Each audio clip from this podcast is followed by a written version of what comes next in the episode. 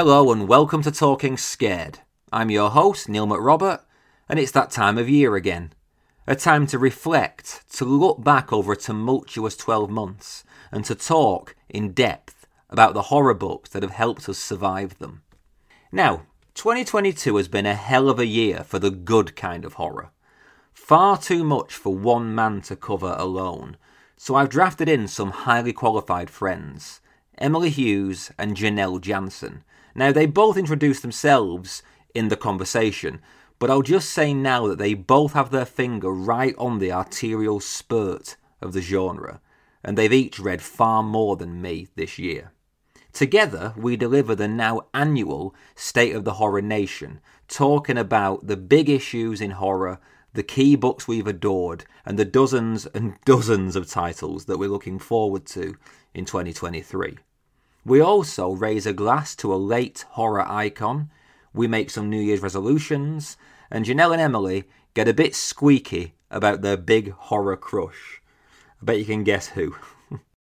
Remember, as ever, if you want more Talking Scared, there's loads of bonus stuff available via Patreon subscription, and it also helps keep this show financially manageable for me. Just go to patreon.com slash talkingscaredpod or use the link in the show notes. Thanks a million and consider that the best gift you could give. But now, come with me, Emily, and Janelle to your favourite bookshop. Fill your basket and see out this year in style. Let's talk scared.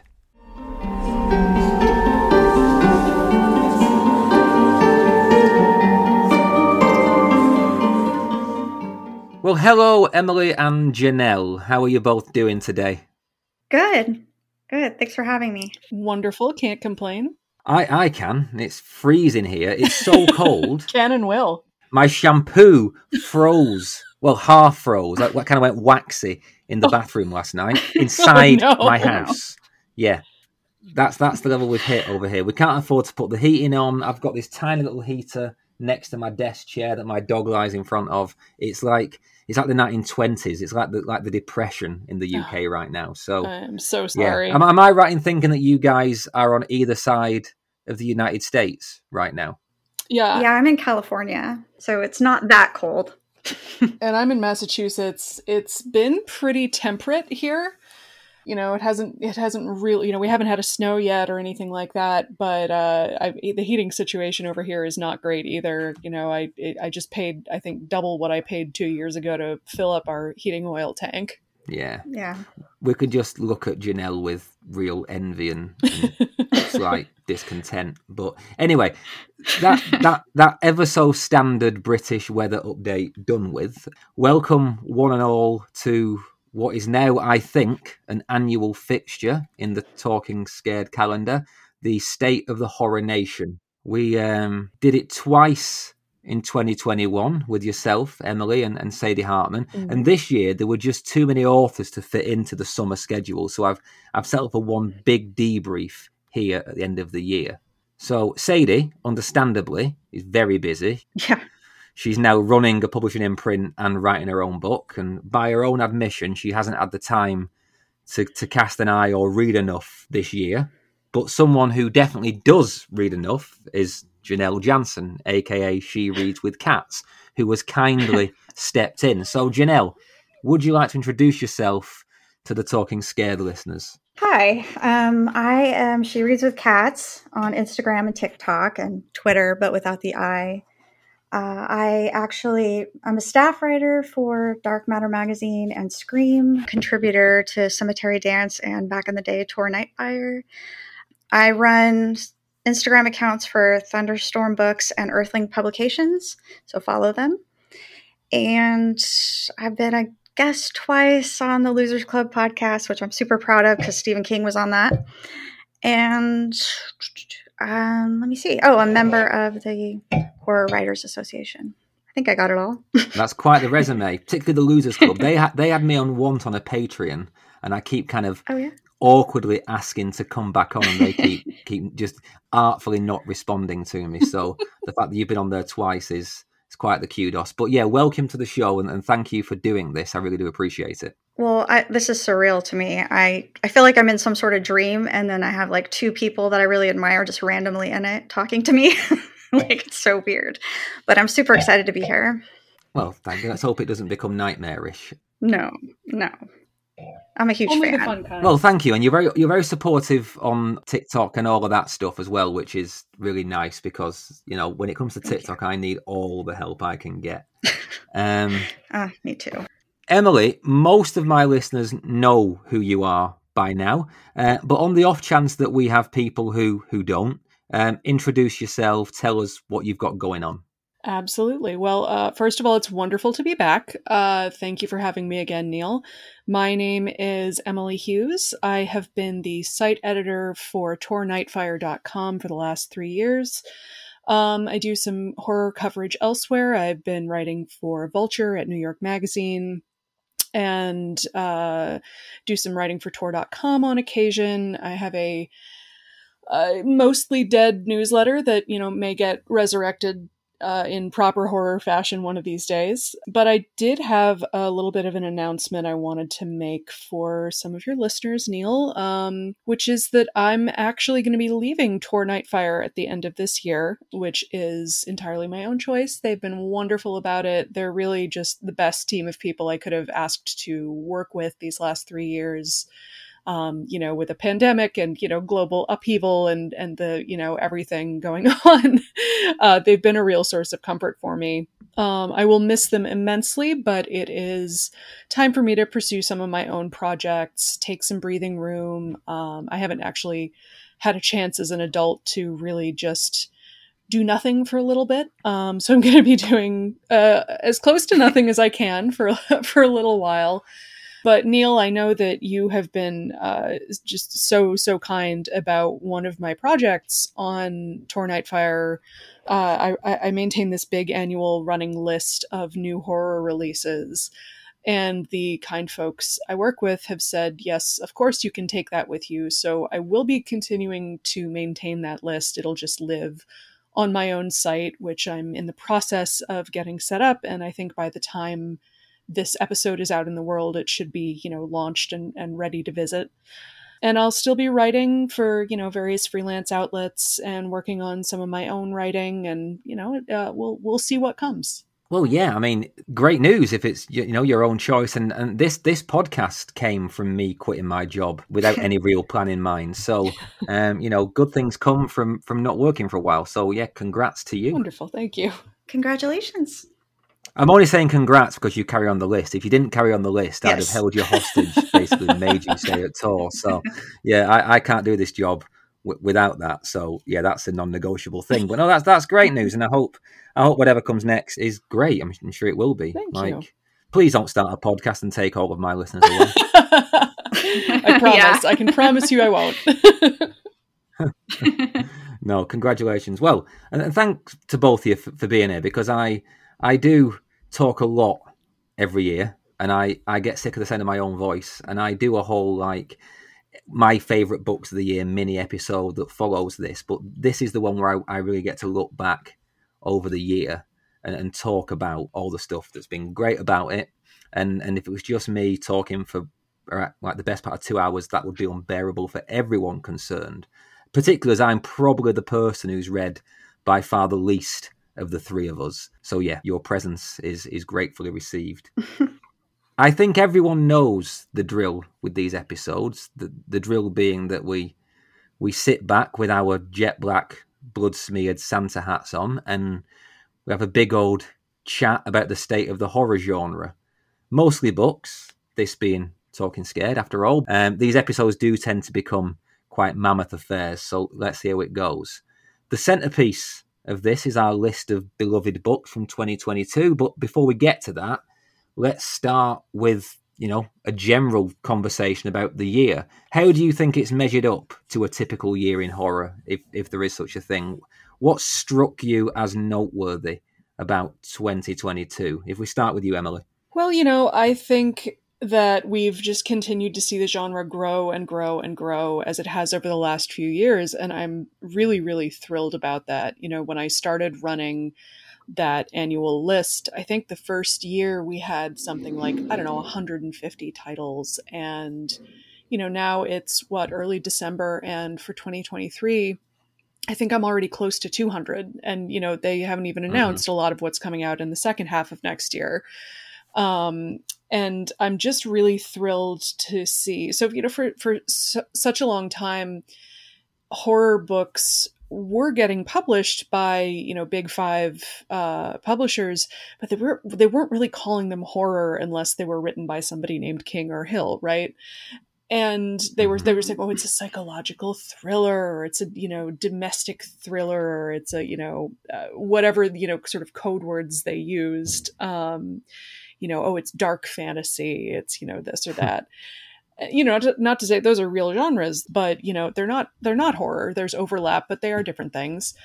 And something I've noticed a lot is imprints at big five publishers being way more willing to call books horror when they are horror um, which I think you know everyone started to realize. Okay, no, this is real. This this you know horror um, renaissance that we're finding ourselves in the midst of right now is not going anywhere. You know, this is a this is a real fan base. This is a bunch of readers who really want to buy books. They're really passionate, and they've been you know, not underserved, but sort of overlooked for years and years and years uh, up until very recently. And that has been kind of heartening to me, you know, obviously Tor Nightfire is I think it's actually yeah, it's the only imprint right now at a big 5 publisher that focuses on horror. And mm. I wouldn't be surprised if we saw more of that in the future. Um, but you know, TBD, the market being what it is.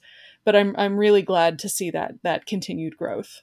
Yeah, Nightfire doing amazing work. I mean, I I reckon yes. about one in every four books I feature is a Nightfire book, and we are and, thrilled. And what, They're all good. Yeah, yeah. Um, what I love about Nightfire, and I'm not just blowing smoke here. I mean this is, it always feels like a sort of indie press embedded within this machine of the yeah. of the, the bigger press behind it and it's got that indie feeling that it has books that are they you know they break the formula they're, they're not template novels i mean Gretchen Felker-Markin's manhunt mm-hmm. for example you know they these are not books that lend themselves to publication by the big houses but you, you smuggle them away inside nightfire as this kind of you know this kind of offbeat indie enclave within the industry um yeah i mean without nightfire i think this show would be a lot a lot sparser so yeah, and I, I, I, agree with you. Horror does seem to be becoming more acceptable. We seem to be getting rid of the phrase elevated horror as well. More and more people are laughing at that, yes. which I enjoy yes. because that was pissing me off. Um,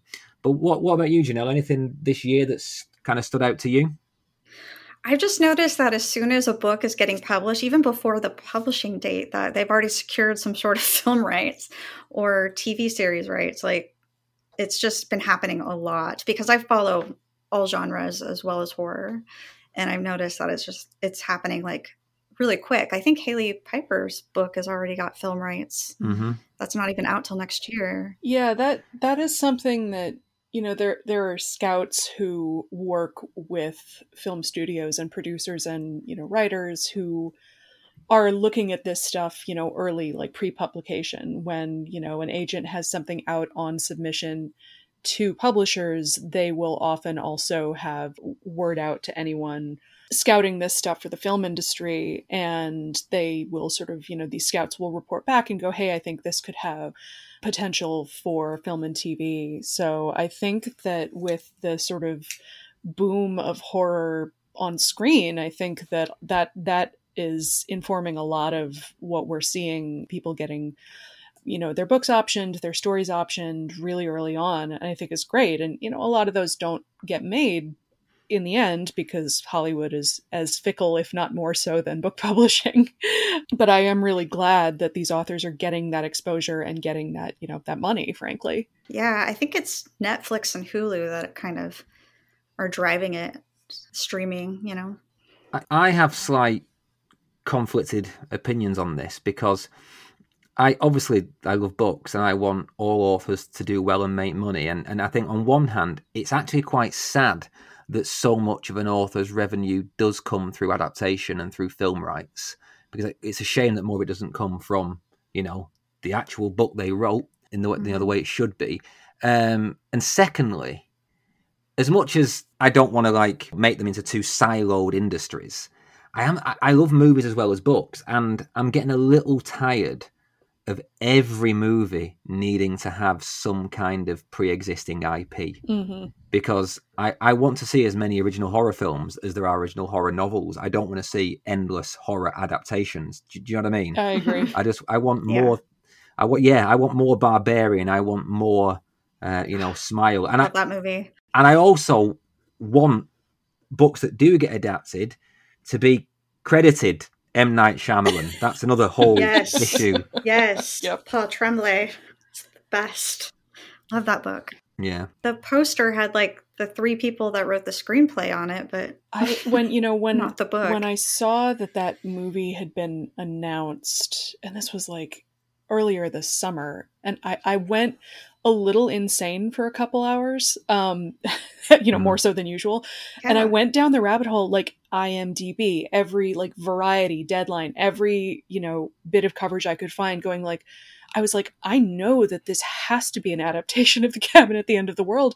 I can't find any acknowledgement of it. And then finally, like, uh, you know, somewhere Mhm. buried on the IMDb page was Paul's name. And I was like, okay, I'm not going completely off the rails here, you know? Yeah. But it, there is a tweet. yeah. M Night did do one tweet about it, but I think we need more. Well, I, I've written to M Night's assistant about trying to get him on my show, which would be great.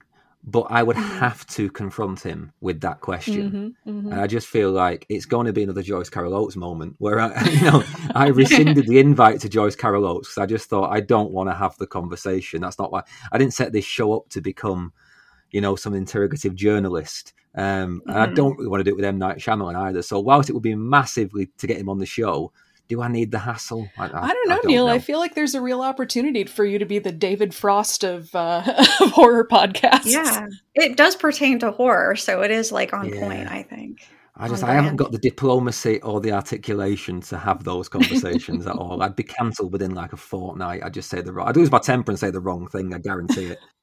Those movies are good, though. I am very excited to see it.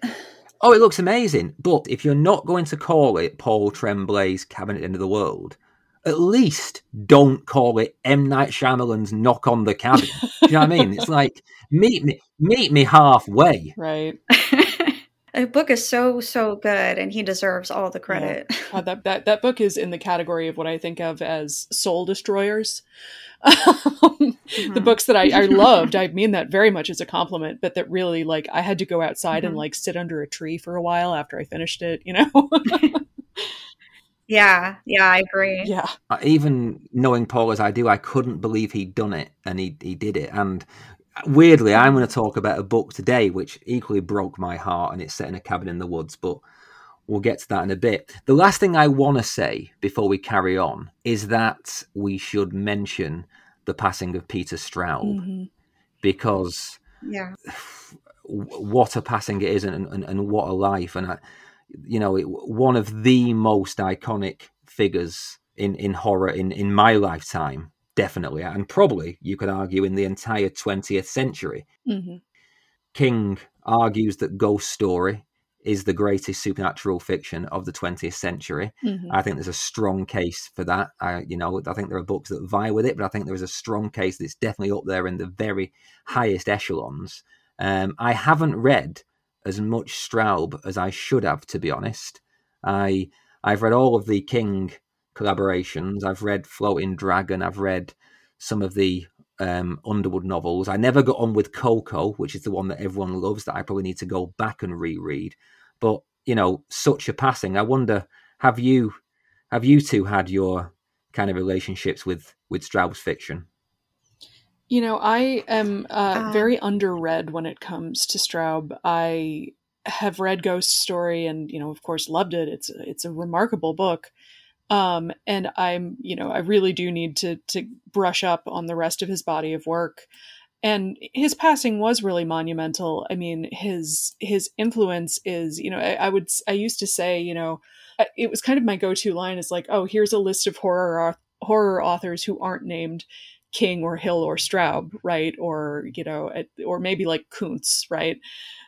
he was so, you know, he was just like from the time I started to become aware of horror fiction, it was Stephen King and it was Peter Straub. And so I really do need to, I, I really need to rectify my, uh, my lack of knowledge in that area. I have one story about him. Um, it's, it's, just very brief and, and ultimately inconsequential, but I, I always think fondly of it. Um, which is that I used to run a website for Penguin Random House called Unbound Worlds, and it was their science fiction fantasy website. Every year, we ran a bracket tournament of sci fi fantasy characters in March, and um, we would have authors come in and write how they thought you know a, a, battle to the death between two fictional characters from different you know properties would would play out. And it was really fun. It was just sanctioned fan fiction. And then the mm-hmm. readers would come and they would vote on who progressed to the next round. Um, really delightful. And we had asked peter straub that's fun. why it was. It was called cage match. Um, we asked Peter Straub one year because he was a Doubleday author, which was part of Penguin Random House, and he sent back this like rather abrupt but like in retrospect very charming response which was i find the concept of this distasteful and i would not like to participate. And i thought you're a horror writer man. Like I, you know at the time i was surprised and then i thought well that's actually really gentle and kind of sweet. Um, and i thought you know i, I know no, i know nothing about the man like himself really you know beyond his daughter is a, sort of a beloved fixture of the literary world and a writer in her own right. And she owns a bookstore in Brooklyn called Books Are Magic. That's wonderful. Um, mm-hmm. And, you know, she wrote a beautiful uh, sort of elegy for her father on New York Magazine after he passed, um, which I can I can link to Neil, and maybe you can stick that in the show notes but yeah, he's just he has such a an outsized shadow in this genre that I think we'll be grappling with that loss for a long time. Yeah. Have you read his stuff, do you know? I've only read Ghost Story and then I've read like the King Straub collaborations. Mm-hmm. And yeah. I have read Emma Straub actually, and I don't know why I never put that together until he passed away that she was his daughter. Mm-hmm. I just Me never either. thought about it because the, the the genres are so different. I didn't yeah. didn't think about it. I actually wrote to Emma after her father's death um, to say, look, this I don't want this to be a, a sort of cynical thing at all. So you know, I mean, she, she didn't respond, so maybe she's read it and disinclined, but maybe I don't. Maybe she hasn't seen it. I don't know. But I basically wanted to come on the show and just talk about her dad. I thought it might be quite nice for her to do that to an audience who loved him. Um, and also, I would have just loved to know kind of the man behind the pen. Um, so maybe if she sees that one day, maybe she I can get her to do that. I think it'd be nice, but it's difficult in those situations not to like you're kind of exploiting someone's grief for your own self interest. You know, I didn't want to follow up, so we'll see what happens. But speaking of email from Peter Straub, I've just been opening, ransacking my my podcast email account whilst you were talking because I came very close to getting Peter on the show in the early days mm. of this show. He agreed wow. to come on which I think is testament to the man. You know that I was a nobody. Mm-hmm. I mean, I'm still a nobody, but in his eyes. But then I was really a nobody. And he wrote. I, I basically invited him on to. Um, I said, "Look, you're a, because because of your stature, it's got to be a special." I said, "So we can either make it a Halloween special or a Christmas special." And he wrote me this email back, and we had a long correspondence, and I treasure it. And this email is the most Peter Straub thing ever. It's the most ornate prose. and I'll, I'll, just read you one short paragraph. So bear in mind, I, I said to him, you know, Halloween special or Christmas special. And he wrote back with this As a great procrastinator, I vote for Christmas. Also, because that way, work of the kind I do will not just be treated as an eccentric artifact of brief interest towards the end of October the enterprise might even take on a bit of what they call seasonal celebration, which means that I also may be treated as a writer per se and not merely some kind of ghoulish little treat like a little caramel coffin. oh my gosh, I would hang that That's up in my living room in a frame. Yeah, I, I, just, I was, I mean, sadly, his, his ill health meant that he couldn't come on the show. Obviously, that's absolutely fine, but it was, it, I, I feel like it was a real a real sort of minor tragedy that I didn't get to meet Peter Straub because the man means so much to me. but you got that. That's pretty special. Yeah, yeah, and I, I do read it from time to time. Um, but yeah, raise a glass to Peter Straub, one of the absolute all time greats, mm-hmm. up there with the very best in the business. Okay, so the the summary of the year behind us, and, and that was, you know, there's a lot more to say than than we did say, but you know, we need to keep the the bulk of this episode for the things that people are really here for are our picks of the year. So what we're going to do is we're going to work through three books that we've selected that I don't know that we love the most, that we think are the most noteworthy, that we think really stand out from a stellar crop in 2022, and we're going to tell you basically why we love them and why you should read them. We'll, we'll take it in turns and we'll try and keep it relatively brief because otherwise we'll be here until New Year's Eve. But let's let's start with you, Emily. Give us the first. They don't just be in any order. This isn't a ranking thing. Just the first book from 2022 that, for some reason, you want to talk about. All right. Well, I did do a list for Vulture of the 10 best b- horror books of the year. I don't want to, you know, I did, I was mindful as I was putting together my list for today of not, you know, recreating that list exactly. But this, there is mm. a mm-hmm. little bit of overlap, and, and this first book is one. Um, it's Ghost Eaters by Clay McLeod Chapman. Uh, which came out from Quirk earlier this year in September. And I, oh God, this is a book about a drug that allows people who take it to see and speak to and interact with the dead, which is uh, just an incredible hook. But then the book turns into so much more than that um, in a way that it didn't really have to. You know, I think it it would have been a perfectly enjoyable read if it had just been sort of a, a you know a ghost story about this woman and her sort of on again off again lover who dies uh, by overdose, and she, you know, in her grief, takes this drug and sort of tries to figure out what happened. You know, is she really seeing him? Is this, you know, what what what is what is happening here? And that would have been enough, but it turns out to be this beautiful meditation on grief and what grief does to us and how it affects every arena of your life. And beyond that, it's not just personal, it also turns into, you know, the main character starts to become hyper aware of how many ghosts there are just all around her. And it brings in the history of, I'm, of course, now I'm, I'm drawing a blank. I think it's North Carolina.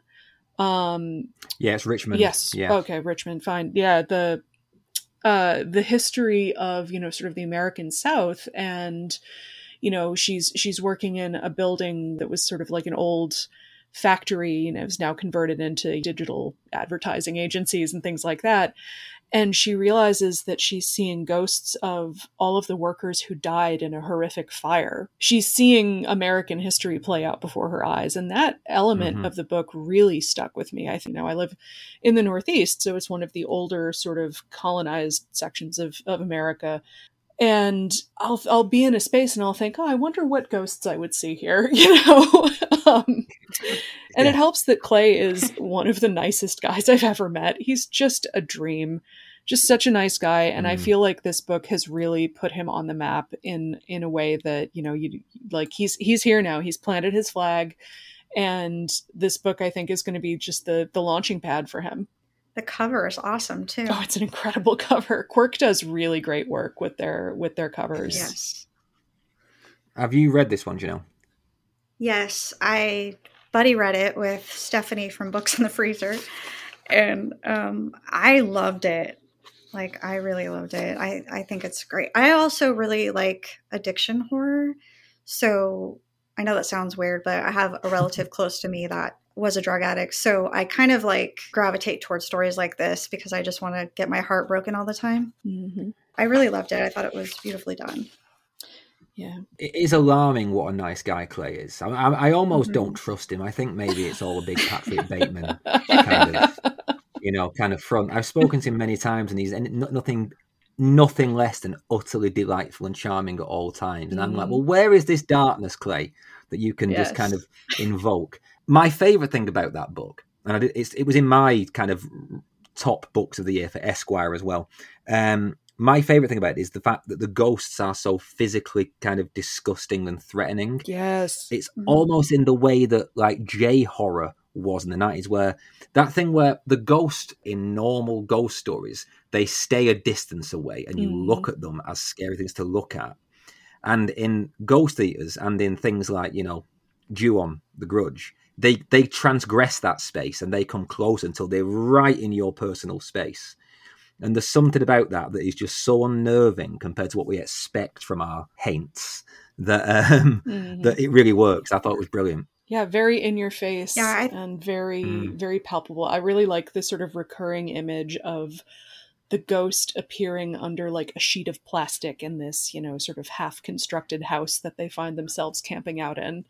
I thought that was Yeah. a nice update to the, you know, ghost under a sheet uh, trope. hmm Well, I called the episode with um, with Clay. I think it was unhealthy obsessions with plastic tart or something like that. Yeah. That was a good episode. Uh, thank you. Yeah, well, that's that's that's Clay, not me. I just sit there and he's one. He's one of those great guests. You just know you're in good hands with Clay. There's no prep needed. Just kind of light the blue touch and step away and let him effervesce. It was. Uh, he's great. He's got an open invite to come back on every single time. It's always nice to hear the backstory of how an author came to write their book. So it was very interesting for me.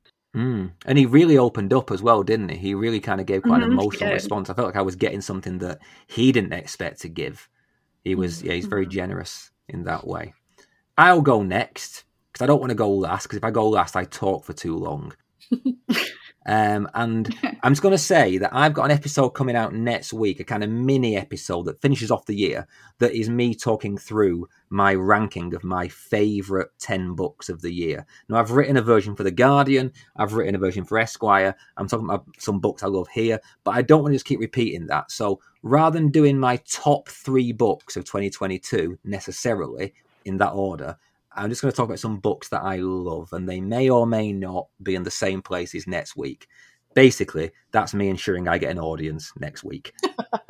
but but I'm going to start with the book that I've read most recently, and which I have probably, you know, lauded the most of any book I've ever had on this show, and that's A Child Alone with Strangers by Phil Fracassi. Um, people may th- be rolling their eyes because I've talked a lot about how much I love this book in recent weeks, but it, it bears repeating ad nauseum. I've never read Phil's stuff before.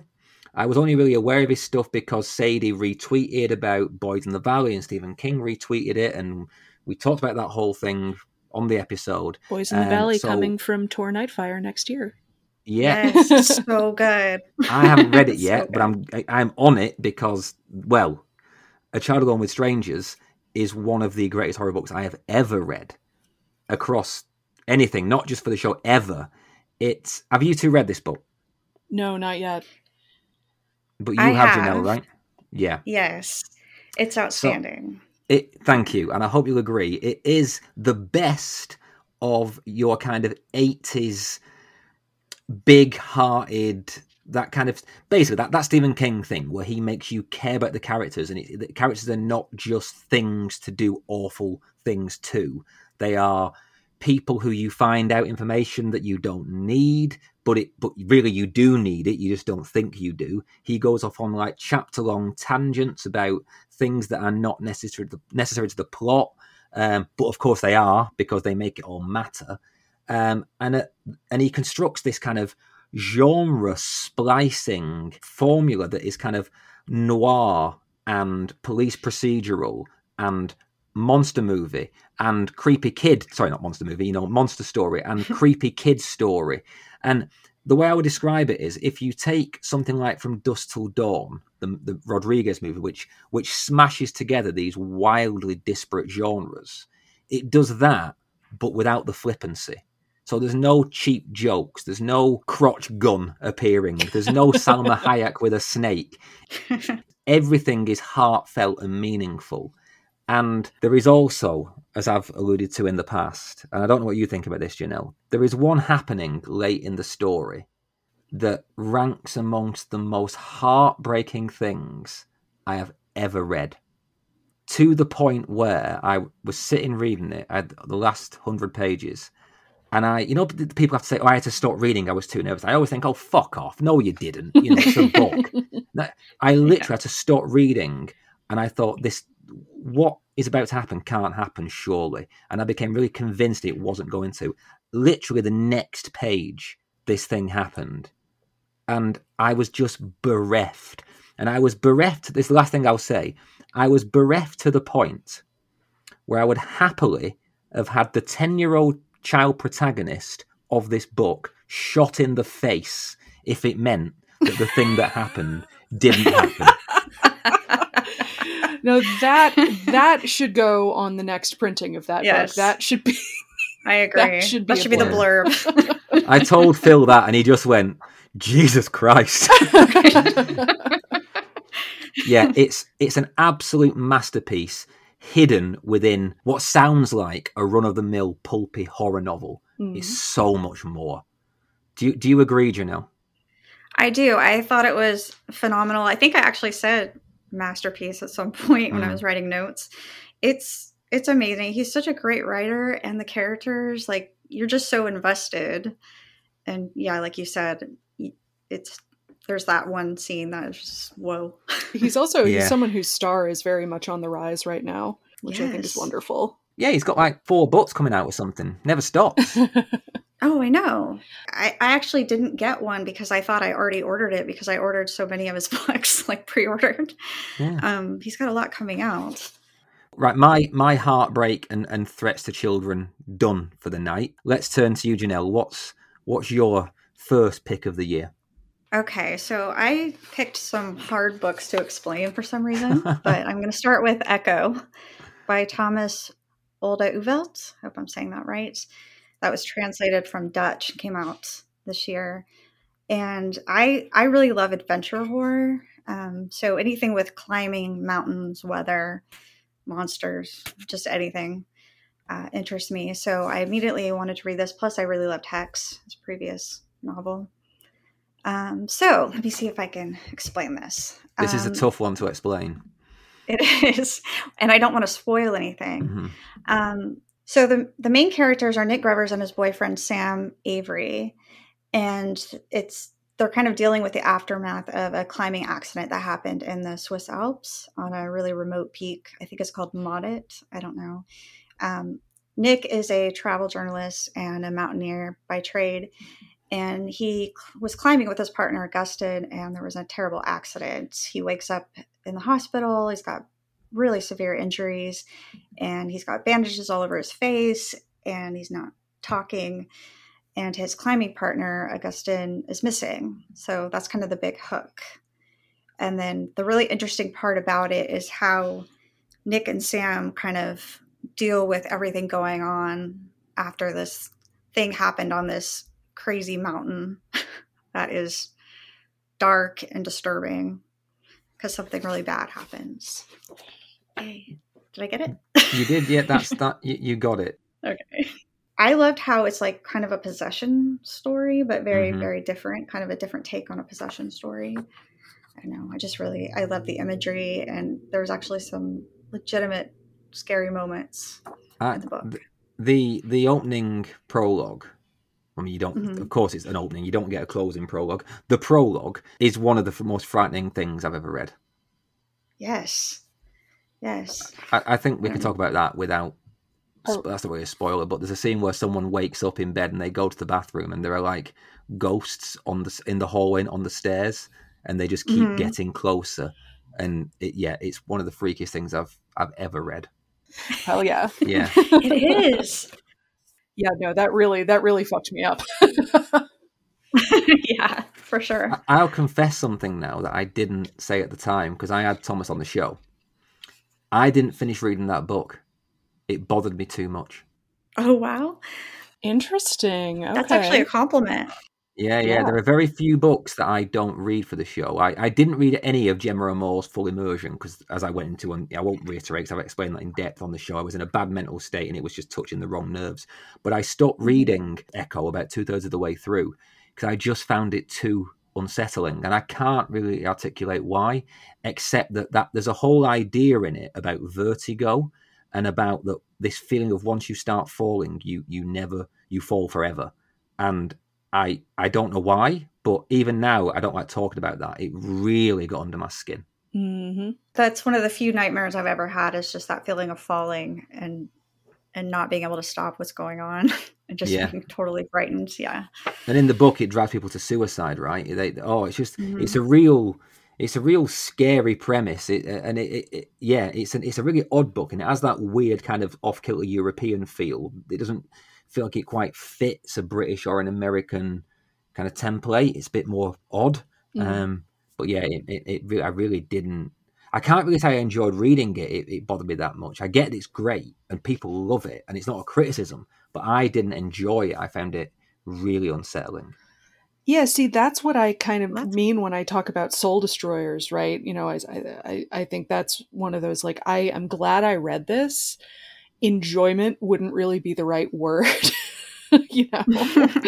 um, and it's really just like, I also love the experience of coming across something that frightens you on, on just like a, a DNA level, right?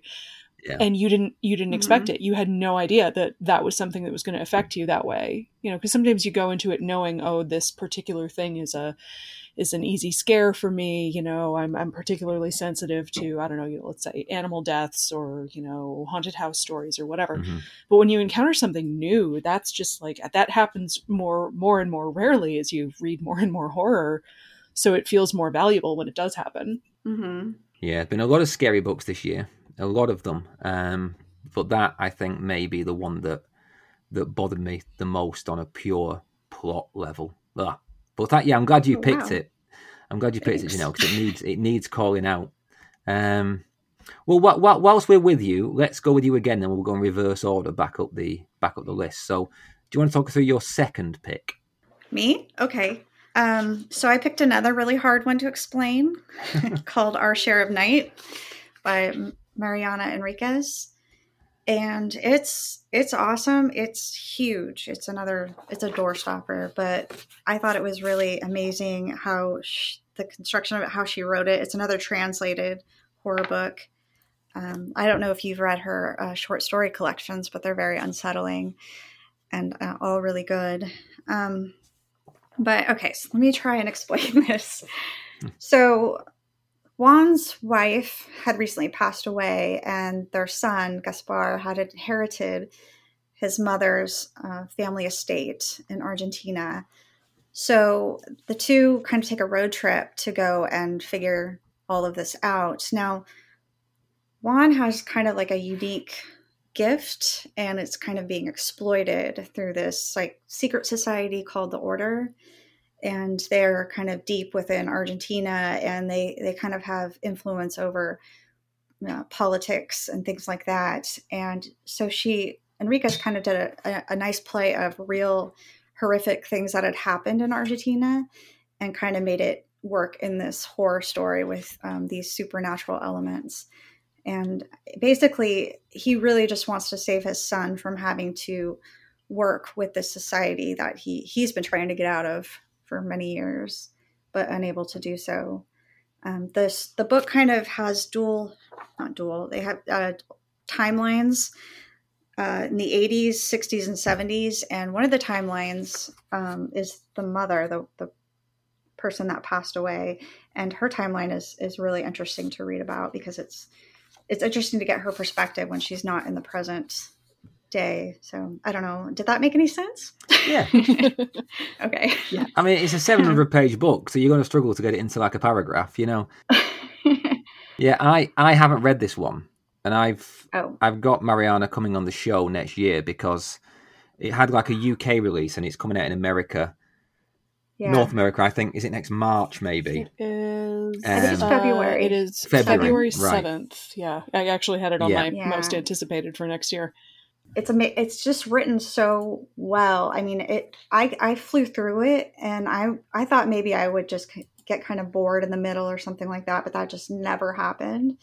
I thought the secret society thing was really really creepy and interesting, and then the whole thing of the the dirty war that happened in Argentina was really interesting. Where of course I'm going down the Google rabbit hole to learn all Mhm. about that, and I kind of remembered some inter- some facts about it, but it was kind of interesting to read more um, into that and, and learn what she was trying to say.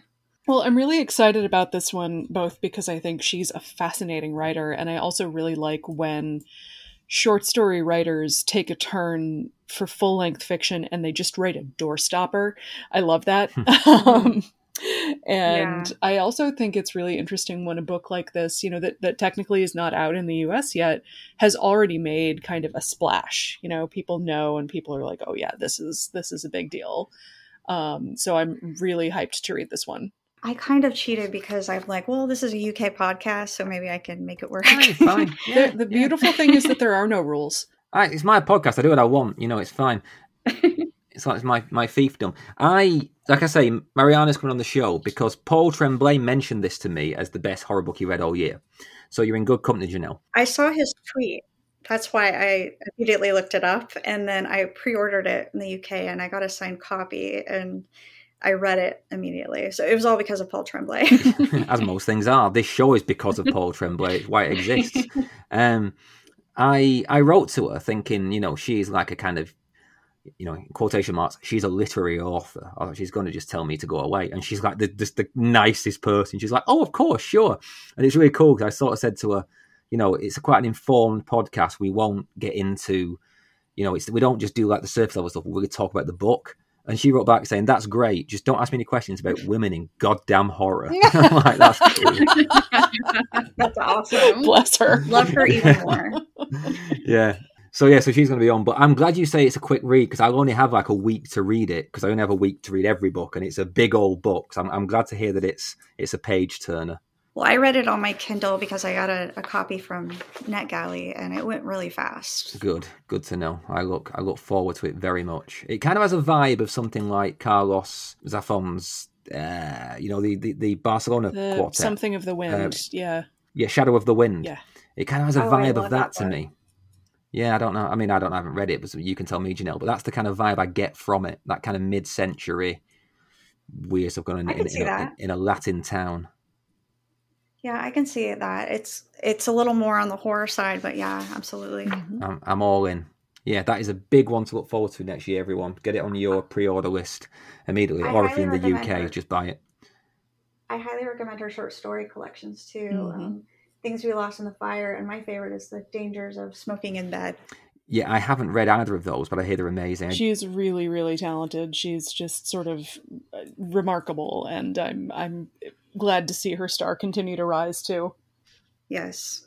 The Guardian review in the UK was really scathing, but that doesn't really bother me. I'm still excited about it massively.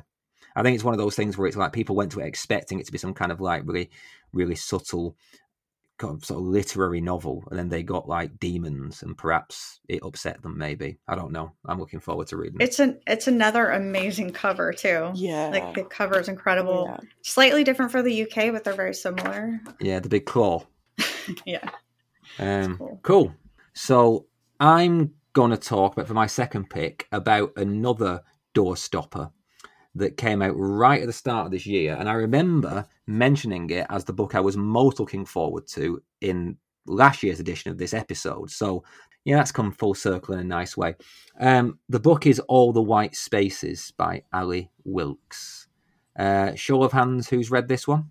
Me. I've read it, and because of you. That's good. That's good. We've all read it. Um, yeah. It's basically one of those books that on the surface sounds like, well, Dan Simmons did this with a terror already. What's the point? You couldn't be more wrong. Yeah. Uh, essentially, set in the in the golden age of exploration, just after. Well, no, it's set, set in the very waning days of the age of exploration, just after the First World War. A British, eh, you know, ex- exploratory vessel sets off for Antarctica with a hodgepodge and miscellany of manhood on board, including Jonathan Morgan, who is a trans man who goes to sea with this sort of rich idealism that he's gleaned from from books and from war propaganda and particularly from his own brothers about heroism and what it is to be a man. And they set sail for antarctica and when they get there they find that it is a place they should not be, and there is a, a presence on the ice. Now, yeah, so far it sounds like the terror. I do get that, but whilst I think we can all agree, whilst there are obviously plot similarities, the tone is completely different. And what I would say is, it's a book about heroism and adventure and exploration and manly men doing manly things and kind of late imperialism. But it's it, at the same time, it's, is it's authentically about those things and it plays in that tradition. It simultaneously kind of deconstructs and subverts and undermines that tradition. Um, and like, like I say, you get this kind of spectrum of manhood from this, you know, the, the captain and the, the head of the expedition is just a complete dick, through to Jonathan Morgan, who turns out to actually be exactly the kind of masculinity they need on this expedition mm-hmm. because he's brave, um, but it's all about the way that the way he sees the world as being governed by a certain kind of manhood actually comes apart and he realizes he has to, he has to be a different kind of hero. And then all different kinds of queer identity emerge.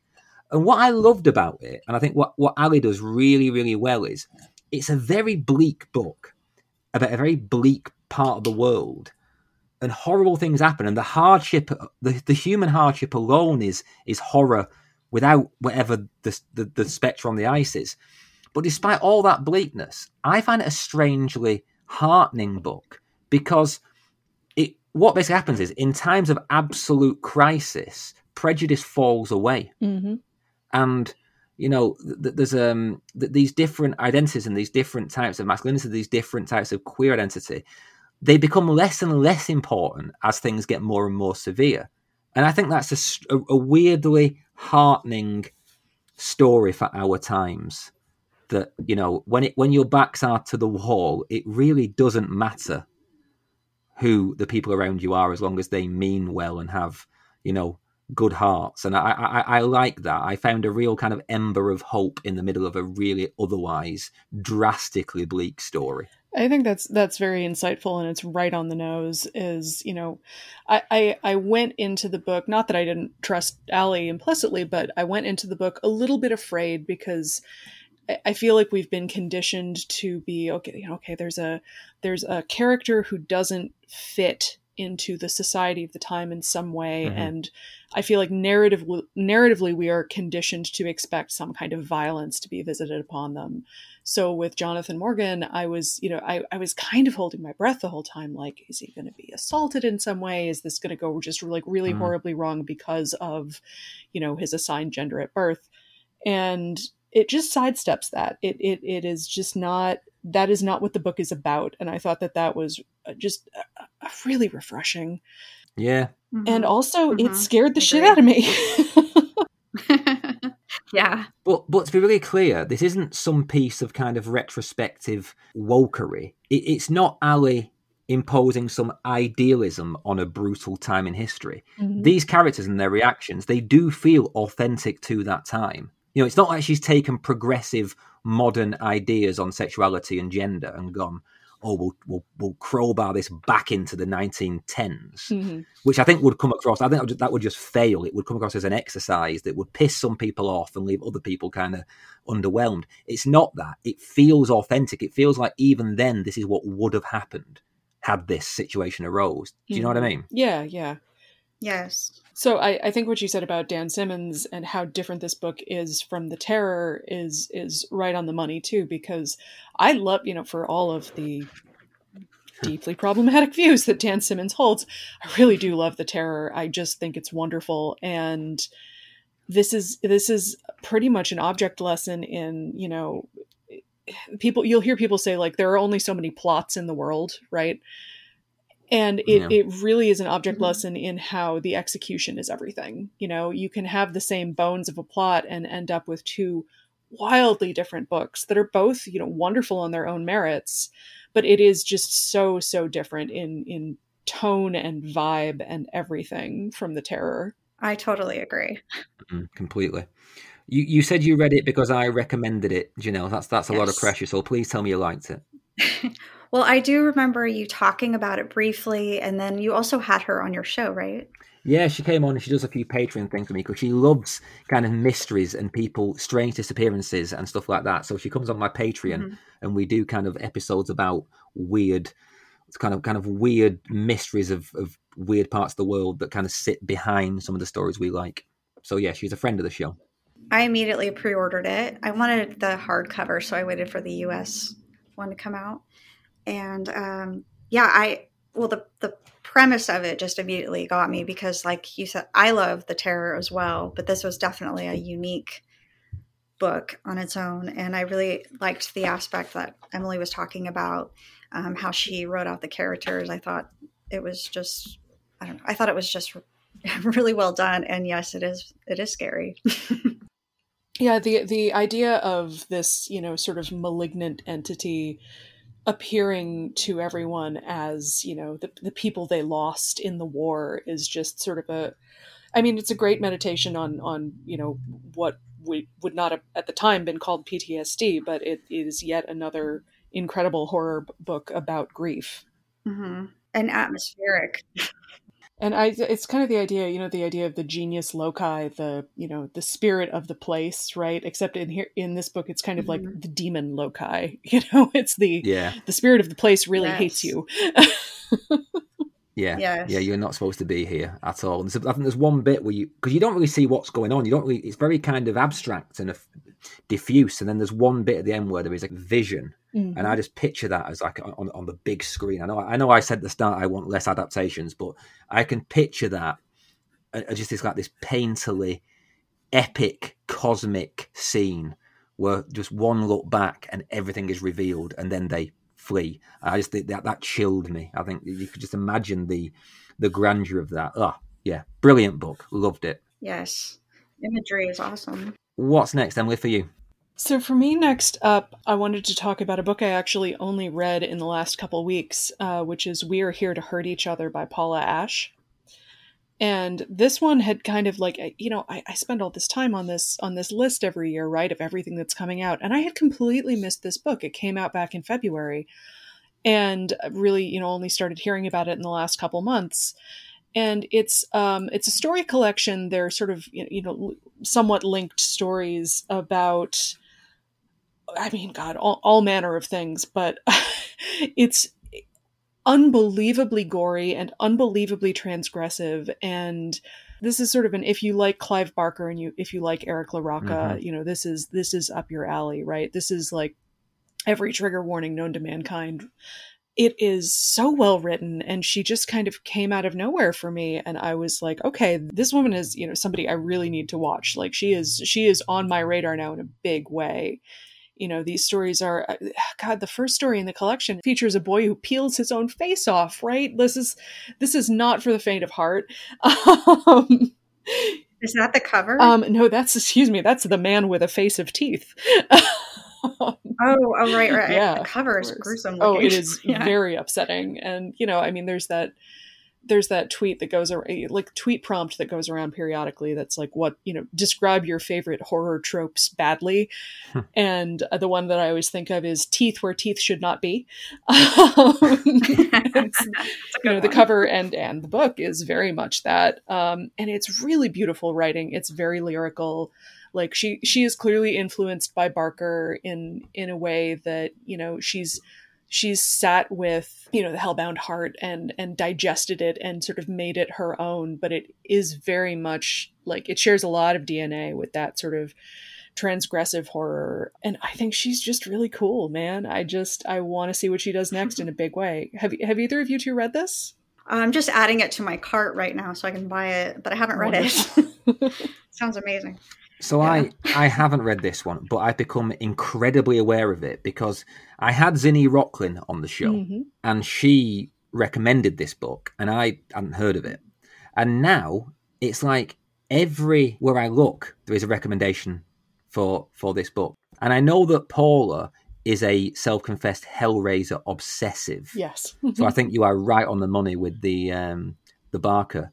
I'm really, really not a fan of Barker's novels. I've never got on board with them. I don't. I can't tell you why. Because on paper, well, no, obviously they're on paper. You know, in principle, they are perfect for me, but I don't like them. his short fiction Mhm. is some of my favorite ever written. So if she's if she's anything like the Books of Blood, it's going to be something I love. I was just going to ask you if you read those. Yes, this Mm. is this is My like this shares a lot of DNA with Books of Blood, and those are for for what it's worth. I am I'm on the same boat where I like Barker's short fiction way more than his novels. Um, Yeah. and this is you know it's it's short fiction. It's like it is. It, she kind of like just burst onto the scene with this fully realized like world. And I love, I love discovering a new author, new, new to me anyway, who you know has really come through with like a whole ethos. Yeah, I, I read a review of this because I've got to try and get Paula on the show because I, I have to. She's such like a you know a big breakout name. But I read a review by somebody who claimed to be a real aficionado of extreme horror, Mhm. but they said that this collection challenged them, and in particular, a story called Bereft. Does that ring a bell to you? It's about two sisters. Yep. Uh, right. Okay. Yeah. I don't know what it's about, but I've I've read so much about that one story, and I'm getting the vibe of you know like Guts from Chuck Palahniuk's Haunted, where it's almost like this this urban legend I in and that of book. itself. Yeah. Well, it's starting to feel Yeah. like that. Like this story, bereft, is the one that's going to wound you. So I Yeah. uh, I am intrigued. Um, I am a huge Barker fan, so this is exciting. Yeah, no, I I want you both to read it, and I want you both to let me know what you think as soon as possible. Oh, I'll be messaging you.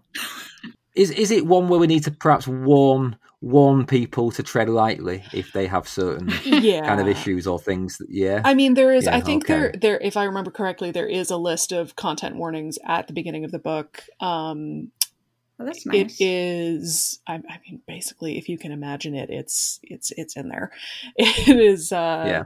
Like it's it's just like decay and like degradation and just sort of like gleefully down in the muck of all the worst parts of humanity, but like still has that Mhm. sort of like clarity of vision okay this is this is how humans work right that is what i think all you know good fiction is trying to do i just oh i oh i don't want to spoil it is the thing because the stories took me by surprise so much uh, that i don't want Mhm. to go into super detail about them but it's it's really like these sort of monumental images of monsters you never really could have conceived of and people doing horrible things to themselves and each other.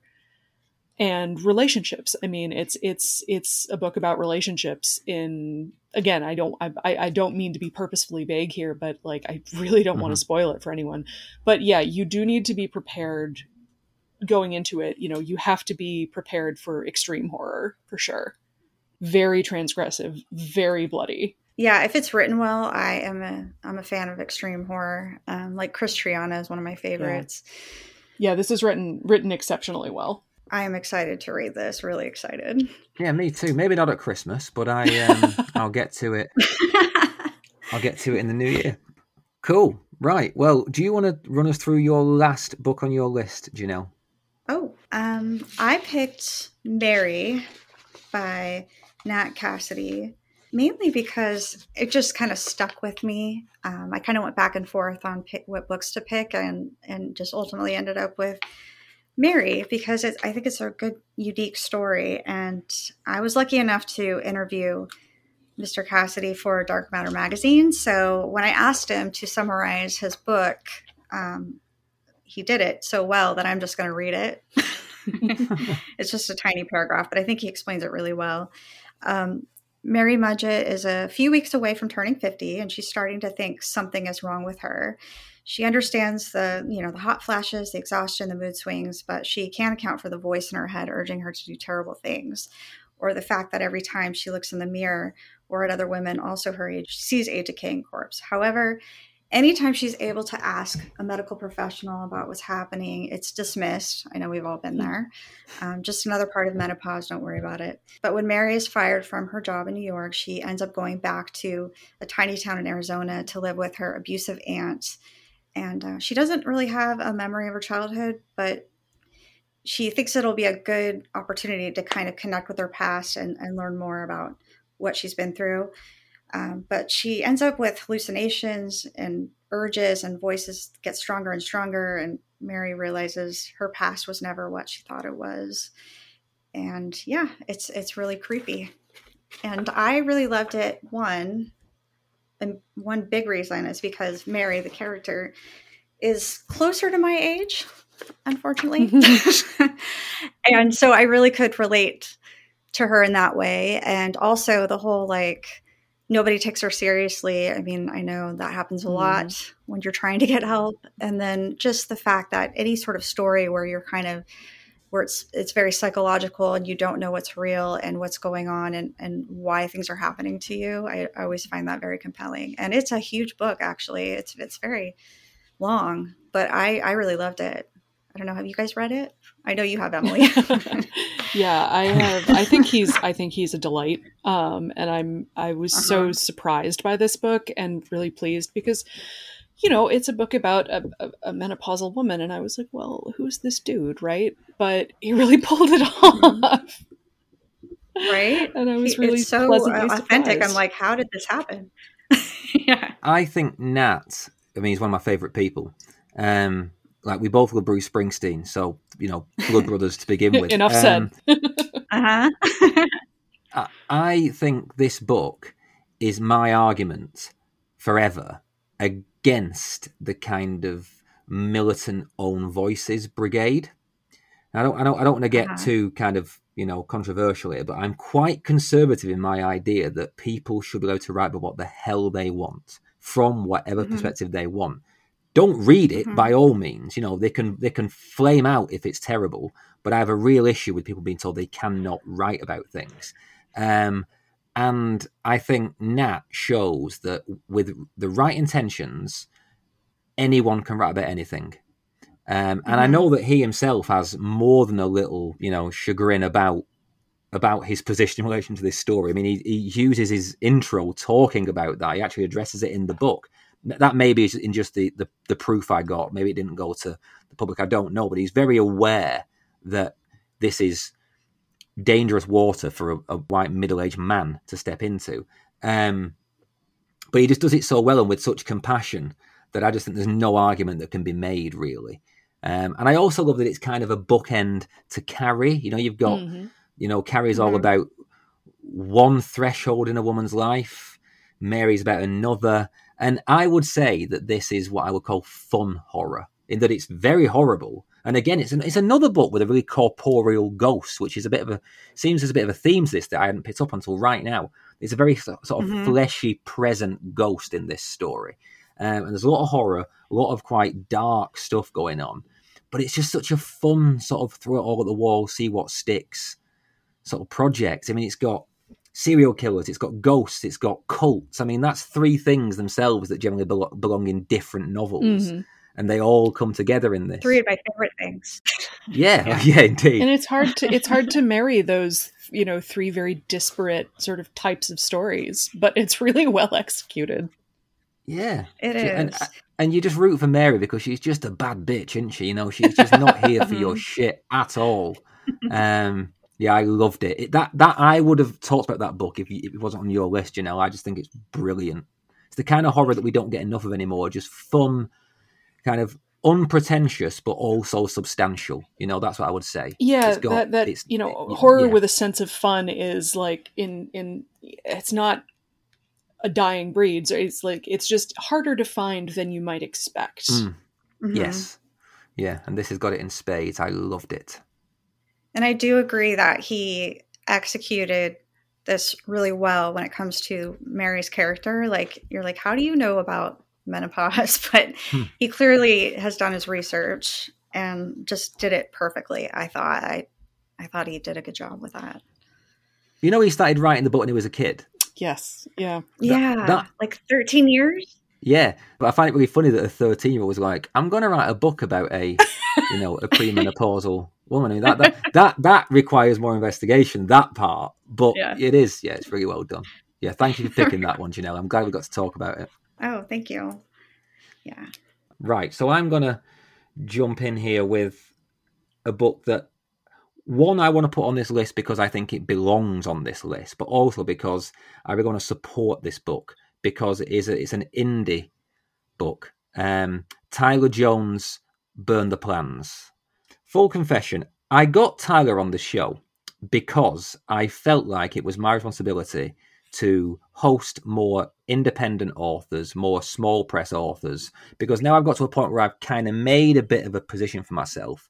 I no longer have to trade on the names of, you know, really big, big names. Like I, I, I no longer need Paul Tremblay or Stephen Graham, Jones to get ears on this podcast. So I thought, well, I need to kind of pay it back a little bit. And I sort of cast around for who to get on the show, not expecting much. And that's going to really piss people off. But I've read I've read a few indie books that left me kind of underwhelmed with the the rigor and and the, the level of detail and the editing and stuff, and I've been proved very wrong on that score since. Anyway, I'm I'm getting a bit long winded. I got Tyler on the Jones, uh, Tyler on the Jones. I got Tyler Jones on the on the show, not knowing what to expect, thinking let's give this a go, and I was blown away, blown away. And I've used this comparison several times. These short stories feel like reading King's Night Shift for the first time. Ooh. They feel like a kind of imagination in utero, you know, just waiting to kind of just just be born and take over the world. Like it, there are so many stories in this. They all have sort of different topics, different tropes, different atmospheres, but this consistently amazing kind of management of voice. Like his his author his, his stories feel like they're being told to you by real people. And i find it really interesting that the he came from the school of chuck palahniuk. He did he did chuck's kind of writing masterclass.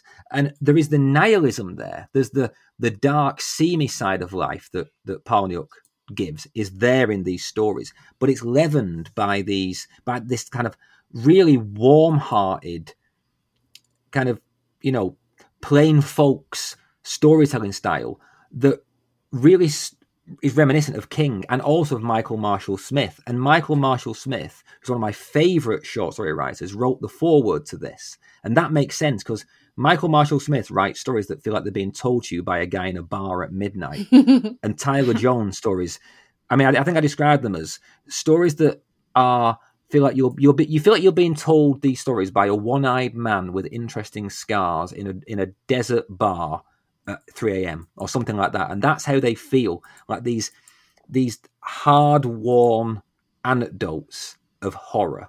And there's there's one story in there um, called Trigger, which is kind of like a, a, a American Gothic epic in microcosm, and it's it's just a phenomenal piece of storytelling. And I want everyone to go out and buy a copy of Tyler's Burn the Plans because it feels like genius on the cusp of exploding. Well, I've just added it to my list because it, it was on my radar for yeah. this year and I just didn't quite get to it, but I just stuck it in my mm-hmm. cart because that is a hell of a sales pitch, Neil. yeah, I, I do go a bit grandiose on these things, but it's because I really feel like some of these books there, there are books being produced, right? I don't. We don't need another fucking celebrity autobiography. I don't care what Elon Musk mm-hmm. is writing. You know, I don't care any of that. And there are books that are just going under the radar that are every bit as good as the most heralded genre fiction. Mm-hmm. And it's mm-hmm. just luck. It's just luck at this level because Tyler's as good a writer as anybody out there. So, you know, we can make it more than luck. You know, a little tiny way we can inch him towards the success he deserves. So, yeah, forgive my probably overly grandiose rapture, but I, I stand by it. I am a huge fan of Tyler. I love his books. Uh, Criterion was, I think, the first one I read, mm-hmm. and it's one of my favorites. Uh, the Dark Side of the Room is really good. Also, Almost Ruth is really good, and I also really love Burn the Plans uh, yeah, he's just he's just a really great writer. Um, I I recommend all of his books. Mm-hmm. Actually, I have only yeah. interacted with him on... a bit on Twitter, but he has just been really really lovely. So I'm entirely happy to mm-hmm. support. Mm-hmm. Yeah, he's he's really sweet. I can't go too much into this because it's very personal to him and it's not my story to tell. But he wrote me the most sort of of all the praise I've had for this show, and I think I've had more than I deserve. Tyler wrote me an email which um, which almost brought tears to my eyes. Basically, he's writing. I'm not going to go into detail here, but he's writing a story that is about an issue that is very, very personal to him and very, you know, sensitive and emotional. and it's it's based on those real circumstances. And he's writing a book about it, and he he basically reached out to me and said, "Can he come on the show to talk to me about it?" And I thought there's no greater accolade than that that he wanted to, Wow. to come and talk to me about it. So yeah, Tyler will be back on the show next year, um, Awesome. talking about that, and I'll let him give you the detail when the time is right. Wonderful. I'll be tuning in. Um, over to you, Emily, for the, for your last entry. Oh, it it has been so hard to choose, and uh, you know, I I had a brainstorm list of books here that I was like, I could I could talk about any of these at length, uh, but what I what I ultimately ended up settling on was Just Like Home by Sarah Gailey, and it's really you know they just impress the hell out of me because they started out as you know they want to they won a Hugo for best fan writer right? Like they just sort of have had this fascinating career path and you know wrote these incredibly acclaimed sort of like alternate history fantastical novellas for tor.com about you know a, a, a, vision of you know 1800s america where hippos were you know sort of like native to the landscape. Um and and and they've genre hopped in a really interesting way.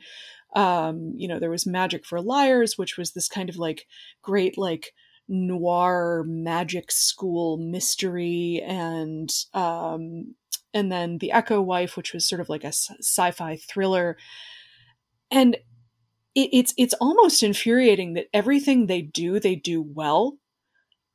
Like like just like and they make it look effortless. So i i was like okay sarah gailey's writing a Mhm. horror novel. I'm i'm super into this. And i was just blown away by how much fun this book was. Speaking of of horror with a sense of Mhm. fun this one like there's a real verve to it. So the the the basic plot synopsis is you know uh, a woman finds out that her mother is dying her you know estranged abusive mother and her mother says look I, I need you to come back to the house and and sort of get you know the the estate in order as i'm as i'm dying. And the thing is the house is where the main character grew up and it is where her father uh, committed some rather gruesome murders. And you you're you're inside her head and you're you're sort of grappling as she does with her love for her father who you know is uh, i can't remember if he died in prison or if he was just you know in, in prison for life but you know she's she's grappling with her love for her father versus you know her her always strained relationship with her mother and she's also grappling with the fact that there's this parasitic artist in the guest house out back who has moved in to try to make art inspired by her father's murders and he is just an utter sleazebag and one of the most sort of deliciously hateable characters I've come across this year. And it's the thing is that the the scenes, you know, where she's in her bedroom, her childhood bedroom alone at night and something is pulling her blankets under the bed as she lies there you know they're pulling the pulling the blankets off of her feet and i'm just i was sitting on the couch huddled up like cl- like tucking the blanket under every inch of myself because i was so frightened. And and i i really can't I, I cannot spoil the last act of this book for anyone who hasn't read it but it is one of the most batshit twists I have ever read, and it totally works. They totally pull it off. I enjoyed the hell out of this book. I could listen to you describe a book all day. Oh my god, thank you. That's so kind. I'm just like, just totally in it as you're talking about it. Um, it was one of my favorite books of the year too. Actually, It is so fun and so unexpected. Like I really had no idea where it was going. It surprised me entirely. I haven't read this one, and I'm quite I'm quite saddened. Um, it's one of the few this summer that got away from me. This and and Malerman's Daphne, the, the the two that got away from it. I like Daphne. Yeah, I haven't read that one. Josh is like one of my favorite writers, but I Mhm. I I've looked and said the paperback of um, Sarah's book is coming out next July, I think. So I'm going to write to them and ask them if they want to come on then to talk about it because I feel like it's one that I can't miss. Mm-hmm. it sounds too too much of a big deal from this year's horror. It's on everyone's best of list. Yeah, and I'm I'm looking forward. Yeah, they to nailed it. Yeah, I also really like their um, the Echo Wife a lot, and um, also Upright Women Wanted, mm-hmm. Magic for Liars. It's really good. And now, because of you, Emily, I want to read American Hippo. Oh my god, they're such fun books, and and beautifully inclusive in a way that you know I think is it can be hard to pull off. You know, there's a non-binary mm-hmm. character in American Hippo, and it's just like, you know, this is this is how you do it, right? You just make it matter of fact. It's not a big deal. You know, people exist in all sorts of ways. Yeah. Yeah, it's really not that hard these days. I don't think. I think people are more on board than that with that than ever. I, That um, even even the pronoun argument, you know, I don't I don't think it's the argument that people think it is. No. If my 86 year old dad can read this stuff and be unchallenged by it once he's worked out the grammatical tense, then I really don't mm-hmm. think anyone else has got a leg to stand on. You know, I, I I think it's a an argument that isn't taking place amongst most real readers. Right. It's not it's a it's not a serious argument. yeah. Like it's not to be taken seriously. It's, it's no. I, I, will relay a very funny, very quick anecdote, which is that my mother uh, read Manhunt by Gretchen Felker Martin this year, yeah. which I was Love surprised about because I was like, I just want you to know going in that you know this is a pretty intense book. And she's like, No, it sounds like fun. You've been talking about it a lot. And she she was entirely unbothered by everything in the book and she did sort of confess to me you know off to one side at one point she's like i did have a little trouble with the sex scenes and i was like oh no what does she mean? Like was she is she about to say something horrible? And she's like it just took me a little while to figure out you know whose parts were whose with the pronouns and i was like that's that's okay that's very cute. Yeah. Your mom was cute. Oh my gosh. Bless.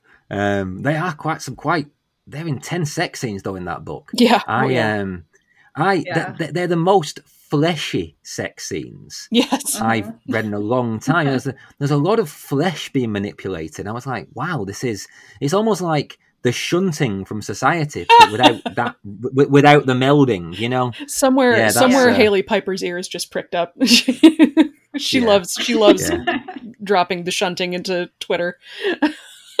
Indeed, yeah. I know. Um, She's great. Anyway, yeah. I've upset Hailey recently. By by the time this goes live, she may have forgiven me, but I, I, I basically had a real downer on Francis Ford Coppola, Francis Ford Coppola's Dracula, um, and I, I, had to rewatch it for a podcast, and she got she got quite angry at my disdain.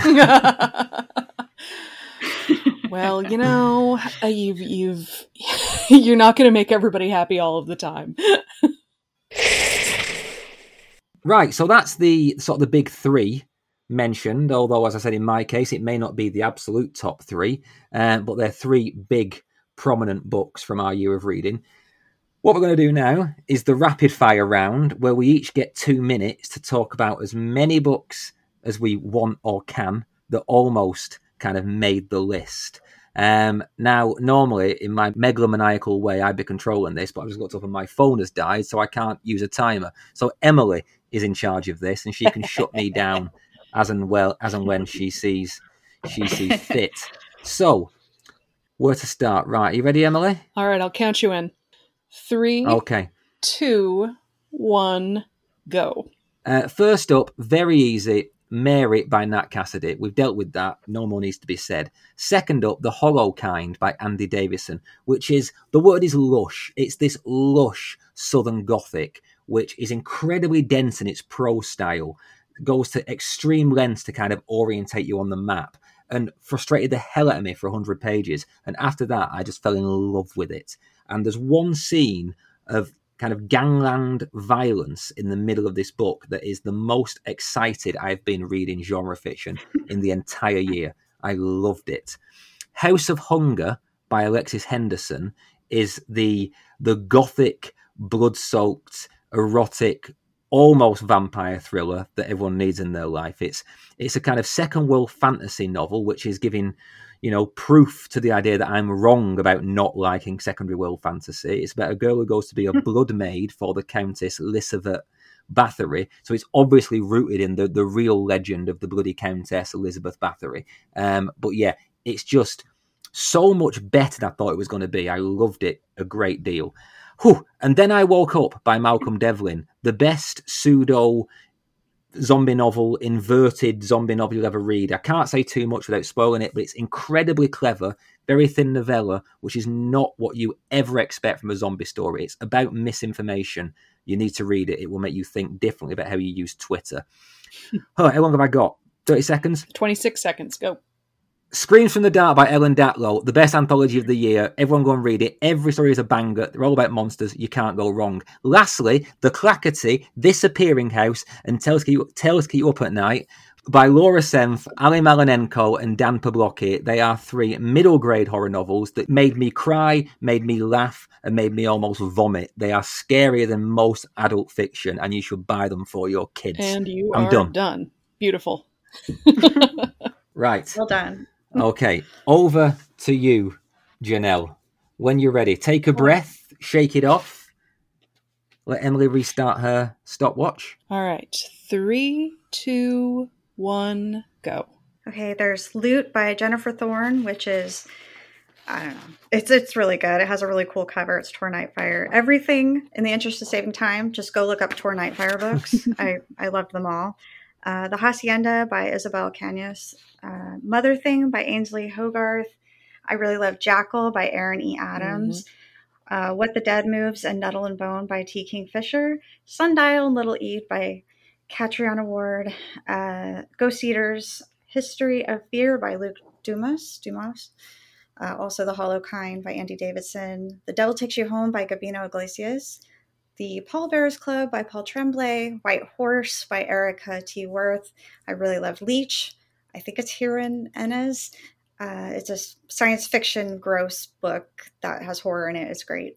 Uh, it Rides a Pale Horse by Andy Marino and Daphne by Josh Malerman. Nicely done. You came in at under a minute. That's very impressive. We, we could all learn a thing or two in the podcasting world from that. right. We, we, we're trusting you now to kind of grade yourself, Emily. all right. All right. So I'm going to count in my head. Okay. I'm hitting my timer in three, two, one, and go.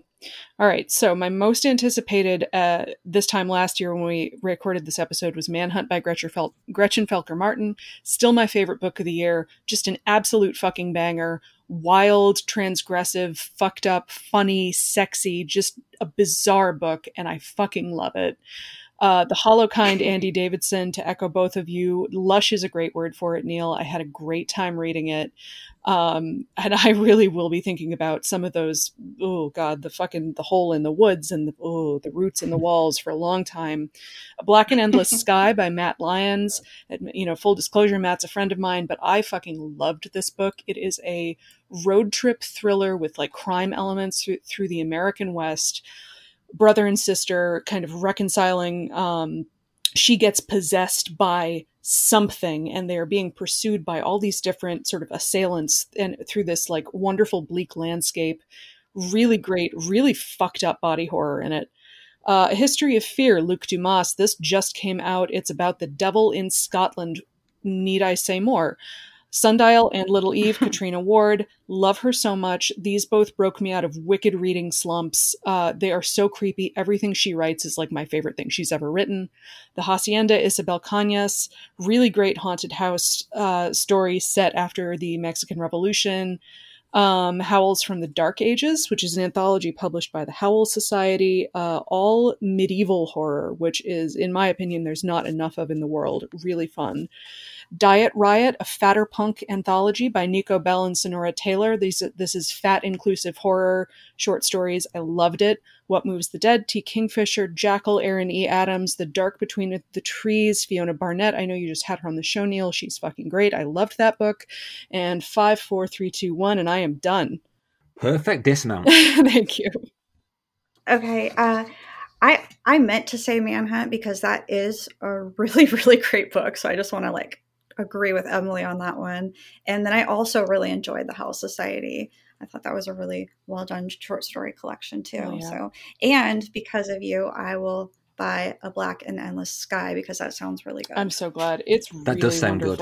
Yeah, they were they were great lists. I w- quite a lot of cool overlap as well. So I think we are very much in sync this year. Yeah, on the yeah. on the books Mhm. we've loved. Yeah, that is. um I could have gone got on forever, you know. But honestly, of all the ones I said, well, no, I'm not going to say that. Not of all ones. They're all great. The Hollow Kind and Screams from the Dark. Screams from the Dark by Ellen Datlow. Honestly, Mhm. just every anthology she brings Oh, out these true. days is just back of the net. It's so good. Yeah, right. She doesn't miss. She's brilliant. I also meant to say, like, just like home, all the white spaces, and a child alone with strangers, but I thought that was implied. Yeah, I think we got We've those covered. them. That's fine. There's so many good Yeah. books. Oh, So so, many many good good books. books. It's been a good year. Okay, so we've spent a lot of time, a lot of time, looking at the uh, the time on the recording, talking about books we've loved in the last twelve months. I think we should probably use this as a chance to talk about books we're looking forward to reading in the next few months to come. Um, are there any that obviously spring to mind for you, Janelle, off the top of your head? I have like a lot of books I'm really excited about. Um, anything Silvia Moreno Garcia comes out with, I'm there for. Silver Nitrate, Mhm.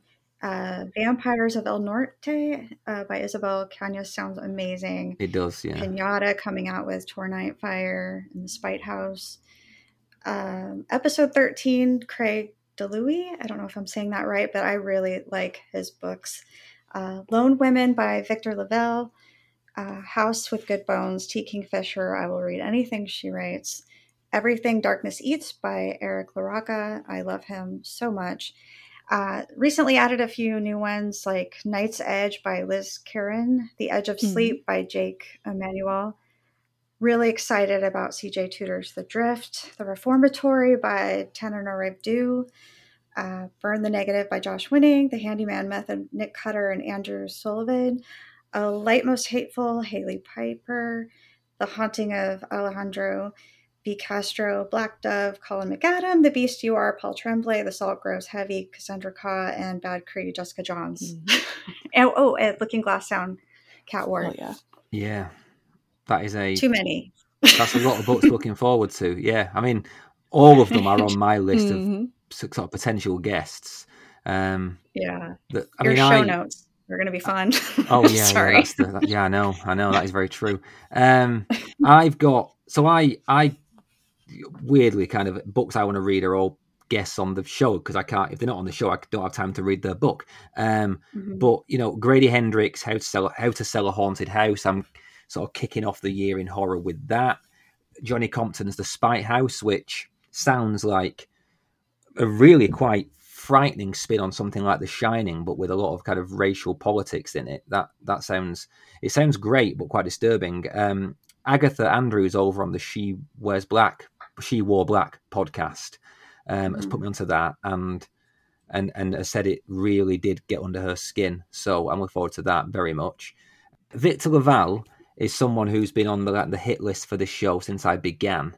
Um, he's very difficult to track down, so I'm really hoping to get in touch with him to talk about lone women because one, it's Victor freaking LaValle. You know, he's Mhm. one of the crown princes of contemporary horror, and also I love a weird western. Mhm. I love a weird Mhm. western, so I can't wait to hopefully, to, well, definitely read it and hopefully talk about it.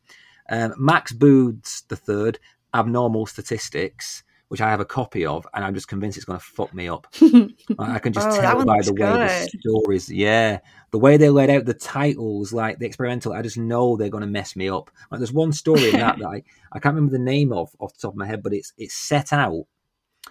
It's something like a list of sort of fratricides, no, a, a list of familicides in the United States, and then uh, some dates, and it's set out like a Wikipedia deep dive into these weird crimes where entire families are slaughtered and I presumably you find out what's going on. But I love that kind of experimental stuff, and it yeah, it looks freaky as hell. Um, and That the other one, Fantastic. the other one to mention, I mean, there's a lot of books I'm looking forward to, but um, Rachel Eve Moulton's The Insatiable Volt Sisters. oh, Yeah, I It- I, tr- I I bounced off of Tinfoil Butterfly, if I'm being honest, which I think was an issue with me, not the book. Um, I think I may have just picked it up at the Oh. wrong point, but this one does look very interesting. I didn't know it was the same person. I like that book. I, I haven't, I'd never heard of that book until she sent me a copy of it. Um, so I was delighted. Uh, but it sounds like it's one of those things like quite gothic about something that's happened in the past, but we don't know what it is. Um, about possibly monsters, maybe, or it could be an unreliable narrator. But essentially, it's about two sisters, and then something happens in their youth that's traumatic, and then one leaves, and they live on an island, and one sister has to go back to the island. And the question on the synopsis is, why is she suddenly filled with fear about the quarry pond behind the house. I mean, you've got to read that, right? You've Yep. got to read that. What, what what's in the quarry pond? Um, Nothing good. yeah. they're like the ones that come to mind for me immediately, but there are there are lots more. I read a lot of books like the year before, so I got a little confused, but I don't know how I didn't mention Don't Fear the Reaper by Stephen Graham Oh. Jones. Because I am, he's like my favorite author, so anything he writes, I'm there for. And I, I, read think that it's book. kind and of it's really taken as good. read that we're all looking forward to that. Really, you know what I mean? I think Yeah. It honestly Yeah. felt Like- strange to be putting together a list of things that I read and loved this year and not have a Stephen Graham Jones novel to put on the list. Mhm. Right? I mean, I'm I'm quite new to Stephen. I haven't read that much by him. I only started with him with with um, Good Indians. hmm But that's and so I'm a kind of a noob. Um, and when he came on the show, I was a little bit. I don't get easily intimidated by guests, but he's so cool, right? And he sort of sat there in his Oh wife gosh. beater with his hair slit back, Mhm. sort of drawing at me about this stuff, and I'm like, "You're just too cool for this." Yep, I have such a crush. He's he's so handsome and so charming. I can't believe I just said that out loud in public, but it's true. I know. It's okay. I'm there too. well, my friend, uh, my friend Kelly, who is the executive editor for Nightfire, um, was the editor on Mongrels when Mongrels came out, Mhm. and I said to her once, that was my first book. I said, Kelly, so okay, he's incredibly handsome, he's incredibly smart, he's incredibly kind, he's incredibly talented, he's charming. What's the catch? Like, did he sell his soul? Is he secretly an asshole? And she was like, No, dude, that's just him. He's just the nicest man alive. Yeah, yeah, it's not Oh, fair. I want to meet him someday. Yeah, well, he's on my show again this year, and at this time, I'm going to become his friend. That's my that's my mission. Mongrels is is the first book I read um, because of Audra from uh, Instagram. I think it's Ouija reads. Um, but yeah, she I guess she had him as a professor, and she recommended that book, and I immediately became hooked on him. I thought it was really good. Yeah. Well, lead us through your um, anticipated reads, Emily. So this is so hard. You know, I always feel like I have to slash and burn this list, and it feels like, you know, picking among like my own like precious children, you know. uh, but I've got it down, and I'm going to start off with Alison Rumfitt's "Tell Me I'm Worthless," um, out in January from Nightfire. I'm I- like the way I feel about Manhunt, I also feel about this book. In that I'm like, you're you're not ready. You're simply not ready. It's brilliant it is it is it's frankly insulting that it's her first novel because it's that good.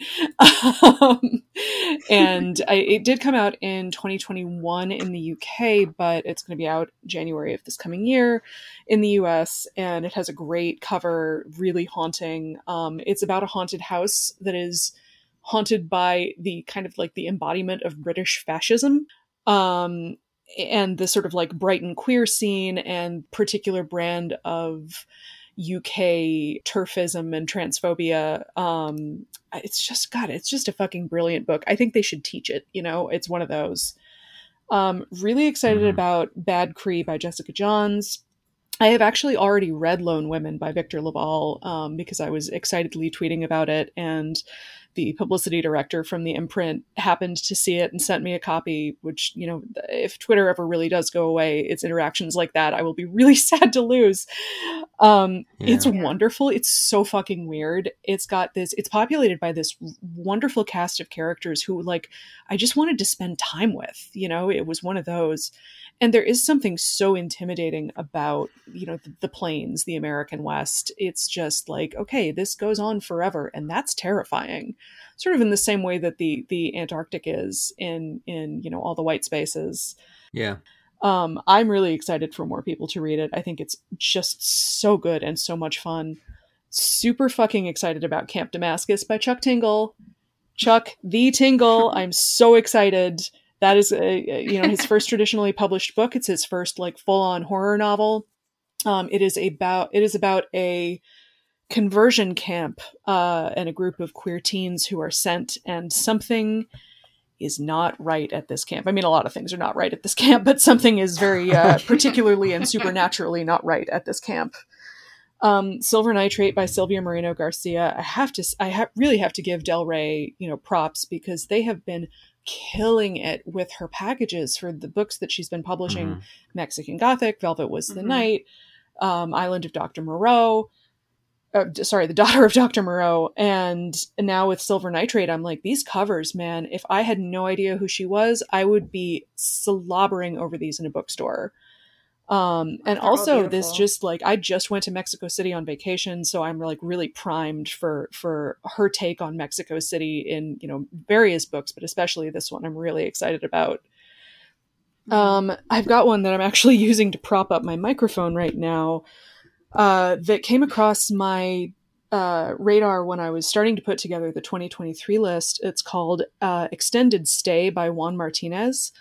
Um, it's from the University of Arizona Press, which I was I was not expecting. But this is a uh, a man from Colombia who flees to Las Vegas after you know his family are killed in some sort of political violence and he's working at this seedy hotel and it it's this it it promises to be this sort of meditation on the relationship between you know uh, latinx undocumented workers and american capitalism and the way in which tra- people get trapped into that system of sort of uh, you know being being stuck in the margins um, Our Share of Night, super ex- excited to read it. We've already covered it extensively. House of Cotton by Monica Brashears, co- coming out in April from Flatiron. Um, all I really know about it is it's a black Southern Gothic with an exceptional uh, cover, and I'm really, really excited about it. And uh, I'm having a tough time with this one. But there's a book I really want to mention, but it's a HarperCollins book, and in solidarity with the strike, I'm not going to talk about it right now, and that's hard because I don't want to don't want to punish authors for the fuck ups of management. But uh, how about I talk about that one next year? Let's put a pin in it. Okay, that's yeah. fine. I'm very, very, very unaware of this strike thing, and I need to be more aware. It's quite hard over in the UK, here in the UK, so we're not getting press about it at all. Um, so I need to have a think about that because coming yeah. from where coming from where I come from, picket lines and all that are very important to me. Mm-hmm. Um, so I need to educate myself on who is who and what is what and who is being implicated before I yeah. progress. But everyone, please don't take my lack of comment as me not giving a shit. It's just I don't know enough. No, you know it's I mean? it's tough when you're in it. another mm-hmm. country, and and this is something yeah. that's near and dear to my heart because I worked at HarperCollins. I was fucking broke when mm-hmm. I worked at HarperCollins, and it is the mm-hmm. only unionized uh, Big Five publisher. And those unionized workers have been working without a contract for almost a full year now, and management has mm. not taken them seriously in any way, shape, or form. They're attempting to hire temp workers to come in as scabs, and the strikers have been, I think it's a full month now, without any movement or even real communication from HarperCollins management. So I highly recommend taking a look at the HarperCollins Union social media accounts. They have some very clear messaging on what they're asking from authors, reviewers, readers uh, in terms of how to support them and solidarity is all I can really say. That is useful, and I would I will definitely do that because it's quite heartening at the minute. The UK is being just shut down by strikes in all its various services, um, and our you know what? I don't care anymore. Our just set a cabal of evil bastards in our government. do, they, they have clearly gone into this expecting the country to be in uproar because it's Christmas and people can't get their mail and they can't get on trains and I think they were mm-hmm. expecting us to all turn on these striking workers, and it has been remarkable how little blowback there has been. Mm-hmm. So this solidarity, I just thought would not exist anymore in our post-capitalist post-capitalist world. Very much still alive, and it, it is quite heartening, even though things have to be tough to expose it. If you know what I mean. Mm-hmm. But enough politics. Yeah. It's Christmas. Um, let us. Th- th- we've all talked about a lot of great books. I am going to very briefly, as a treat for people who've listened this far, I am going to tell you all the authors that have been confirmed for the show in the first few weeks of next year. Because I'm quite excited about it. There's a bit of a sting in the tail of this one, which let's hope it comes off. So I'm starting off with Stephen Markley, who's written a book that isn't horror. it's a book called The Deluge, and it's 900 pages long, and it's about the climate crisis. So I think that constitutes horror, regardless of how, what part of the bookshelf it's put on. Absolutely. Um, Stephen King called it exhilarating and terrifying, and a modern day masterpiece. Mm. Again, that's good enough for me.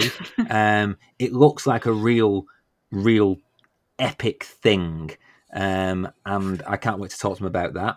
Then I've got Grady Hendrix trying to sell a haunted house, followed by CJ Tudor and The Drift, followed by Stephen Graham Jones and Don't Fear the Reaper, followed by Mariana Enriquez and um, Our Share of Night. How is that for a, a, a sequence of guests? Wow. Johnny Compton and the Spite House, followed by, well, you know what, Emily, the book that you didn't mention, I won't mention it either, but that is following. Understood. Then we have got, hopefully, fingers crossed, if I can make it happen, Margaret Atwood. oh shit! no, she's my favorite. Hell yes. As in Stephen King. Yes, Yeah. I've seen her speak. She is a delight. I have I, I met Yeah. her once and she is possibly the most terrifying person I've ever been in the presence of Yeah. physically and it I, it was amazing. Yeah. Yeah, she's Well, she's absolutely incredible. I will be so jealous when Well, you talk re- to her. for reasons But better known by way. somebody else, Margaret Atwood follows me on Twitter. Um, and I can't believe we, it. we, we've had a bit of a chat about this, and she's quite keen to come on. It's just whether or not we can make it happen with a publicity schedule. So, You and Sadie, man. I I'm like I feel like I know Stephen King and Margaret Atwood now. oh, well, one, one day I will get King and I will simply go into the West. Um, but yeah, that is that's my run in for 2023, and I'm, I'm quite proud of it. and I'm very excited about it. That's an amazing lineup. You should be That's an proud. incredible lineup. yeah. Oh wait, wait, wait, wait. Sorry, can I yell w- really quickly about one book that I totally glitched on adding for next year? Um, Yep. M- Maeve Fly by C.J. Leede. This is another another Nightfire title. This is sort of a contemporary answer to American Psycho, but set in L.A. And it's a woman who is by day she plays a uh, let's call her an ice princess at a big uh, amusement park with you know a lot of media uh, movie and tv tie-ins. Um, certainly not any uh, big corporations anyone would recognize. Of course this is this is fiction. Um, it is intensely fucked up. It is so so gory and just like full of she meets this guy and she thinks she hates hates him at first and he turns into he turns out to be maybe more in line with her uh disdain for oh i don't know human life than uh, she expected and it's just a really fun read i read it in a day and i'm really excited for people to see it to to get their hands on it You had me at American Psycho. Yes. I, I don't I, I don't 100% know if I'm supposed to share this story, but uh, they did actually reach out to Bret Easton Ellis for a blurb. And uh, I believe his response was "fuck no," and there was some discussion of, "Well, can we just put Nice. that on the book?" that would be amazing. I would love that. I once um, went on something of a rant about what a dick he is as a person, and I feel pretty comfortable saying that because he is. Yeah. Um, and I had no idea. then uh, the person I was talking to walked away, and the person who was standing next to me went, "You know that was his editor, right?" I was like, "Oh fuck." oh, You can no, But- I'm sorry. You cannot convince me that Bret Easton editor doesn't think he's a dick. Oh, he uh knew. He a hundred percent knew. yeah, for sure. I'm I'm also excited about Camp Damascus. Yes. And uh, House of Cotton. I forgot about those. Those those both sound really good. I hadn't heard of House of Cotton, but Camp Damascus very much so. Yeah, I Oh, yeah. um, I'm going to reach out to Chuck about that. Lo- love is real, baby. we've talked for the best part of two hours, so we need to wrap this up quick because we are really presuming on the the indulgence of people who've eaten far too much turkey at this time of year. Um, so I'm going to sign off with a very simple question for both of you. What is your great big horror resolution for 2023? Okay, so I just want to take on more freelance work. I, I want to start to go back into writing more book reviews, and I would love to get on a platform where I can uh, recommend books like with listicles and things like that, um, best of lists. That would be my dream. And obviously, read more books. I, it was actually a slow reading year for me. I had some issues and couldn't uh, concentrate on books for a couple months. So I actually just want to read more books and then um, maybe write for Rue Morgue or Fangoria someday. Pipe dream. Hey, if you will it, it is no dream, right? what about you, Emily? So I'm, you know, as I said earlier, I'm I'm looking forward to doing a, a little bit of nothing. Um, that said, I'm really excited to keep writing for Vulture, keep covering horror and fantasy for them. Uh, get back to writing for Tor.com. I didn't do much of that this year after uh, recapping The Witcher season two for them last year. Um, and start working in earnest on my own fiction, which has been, uh, you know, sort of, oh, I'll get to that, I'll get to that, I'll get to that. And now it's like, no, I, I really, I really do need to do that um, keep going with the 2023 list, uh, and resurrect my uh, um, semi undead newsletter. they are all noble resolutions, guys, and I think you can definitely do them all. Definitely. This is going to be our year, people, our year. My my aim is to kind of to get back to writing obviously we all say that don't we but i want to basically get back in earnest and make sure i spend at least at least two days a week focusing on my own writing. Um, I'm going to be curating horror content for Esquire next That's year. Great. So I want to. I love that. Yeah, I want to make that into a thing uh, because, well, it's writing about horror for Esquire. Of course, I want to make it a thing. And lastly, I, I want to pace myself more. I want to take a slightly more laid back approach to this podcast without lessening the quality. And um, and hopefully not flame out sometime around August when I just can't cope anymore like I like I almost did this year. And listeners who listened to last week's episode when when Josh and Rachel interviewed me will have already heard my putative plans to maybe launch a second podcast talking to mainstream authors or, or at least authors who aren't necessarily in, in one single genre. So depending on what the response is to that, I may I may look into to kind of taking that challenge on, but but we'll see. You're you're insane, and it, it inspires me. yeah, me too.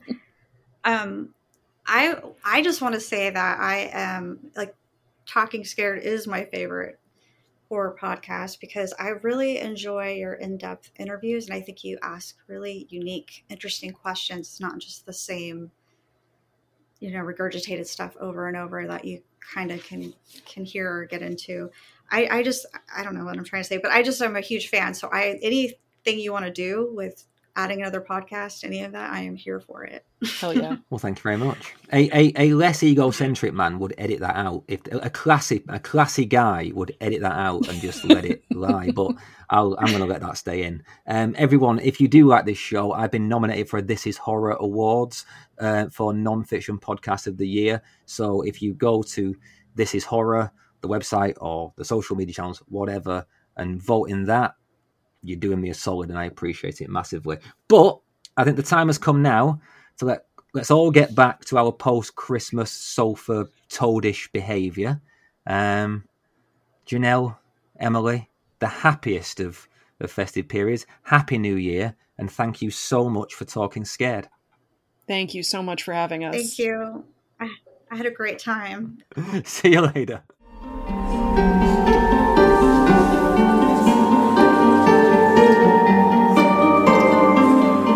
Well, I enjoyed that immensely, but if you've been listening this long, by now you must be ready for me to stop talking, so let me be quick.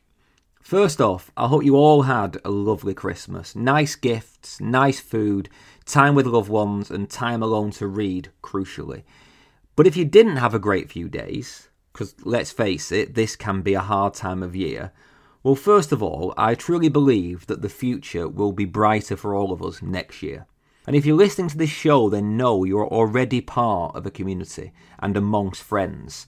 And as I always try and say at, at, this time of year, my DMs are wide open for anyone who needs a voice, a shoulder, someone to talk to, a joke, whatever. I can't promise to respond immediately. I can't even promise to be of any use, but I am a pair of ears if you need. Because what's the point of horror with heart if we who love horror aren't open hearted. That's my take. So if you need, get in touch. Back to books. Every title we mentioned is listed in the show notes, along with links to episodes if the book in question was featured on the show previously. And if you're one of those people like me who loves a reading challenge, then the list that we curated here is probably enough to fill a year or maybe two, unless you read like Janelle, in which case it'll be enough to fill like a month. Speaking of Janelle, she asked me to add another recommendation that she forgot. Yes, another one. Rachel Harrison's Such Sharp Teeth, and I'm happy to comply because that book is a banger. It's an absolute riot, and it has the best, quotation marks, messy lead character of the year. It's, it's great fun with some quality body horror, and what could be more festive? There are plenty of books that I forgot to mention. Um, the one I will just say here is Reluctant Immortals by Gwendolyn Kiste. It, it's such a great revisionist take on Dracula and Jane Eyre and some other Gothic classics. It's one of the best of the year. Speaking of which, I will be back in a few days with my full top 10 rundown of my favourite books from 2022. Now, I know I've kind of. I've done this in various guises, but this isn't just me flogging a dead pony. The list may still surprise you, annoy you, hopefully delight you. Either way, if you want, we can have a big old Twitter chinwag about it on a hungover New Year's Day. I'd love to know what you listeners think about anything and everything covered in this episode. In particular, are there any of the books that we picked that you also loved? More importantly, I suppose, what did we miss or, or get wrong? Let's not fight about it, but let me know in all the usual places Talk Scared Pod on Twitter, Instagram, and TikTok, or an email to talkingscaredpod at gmail.com. Oh, and if you get chance, if you could vote for Talking Scared in the This Is Horror Awards, then I'd really appreciate it. The link to that is in the show notes, or, or just go to thisishorror.co.uk slash awards. It's quite a big deal for me to be nominated, and, and your vote could make all the difference, so thank you in advance.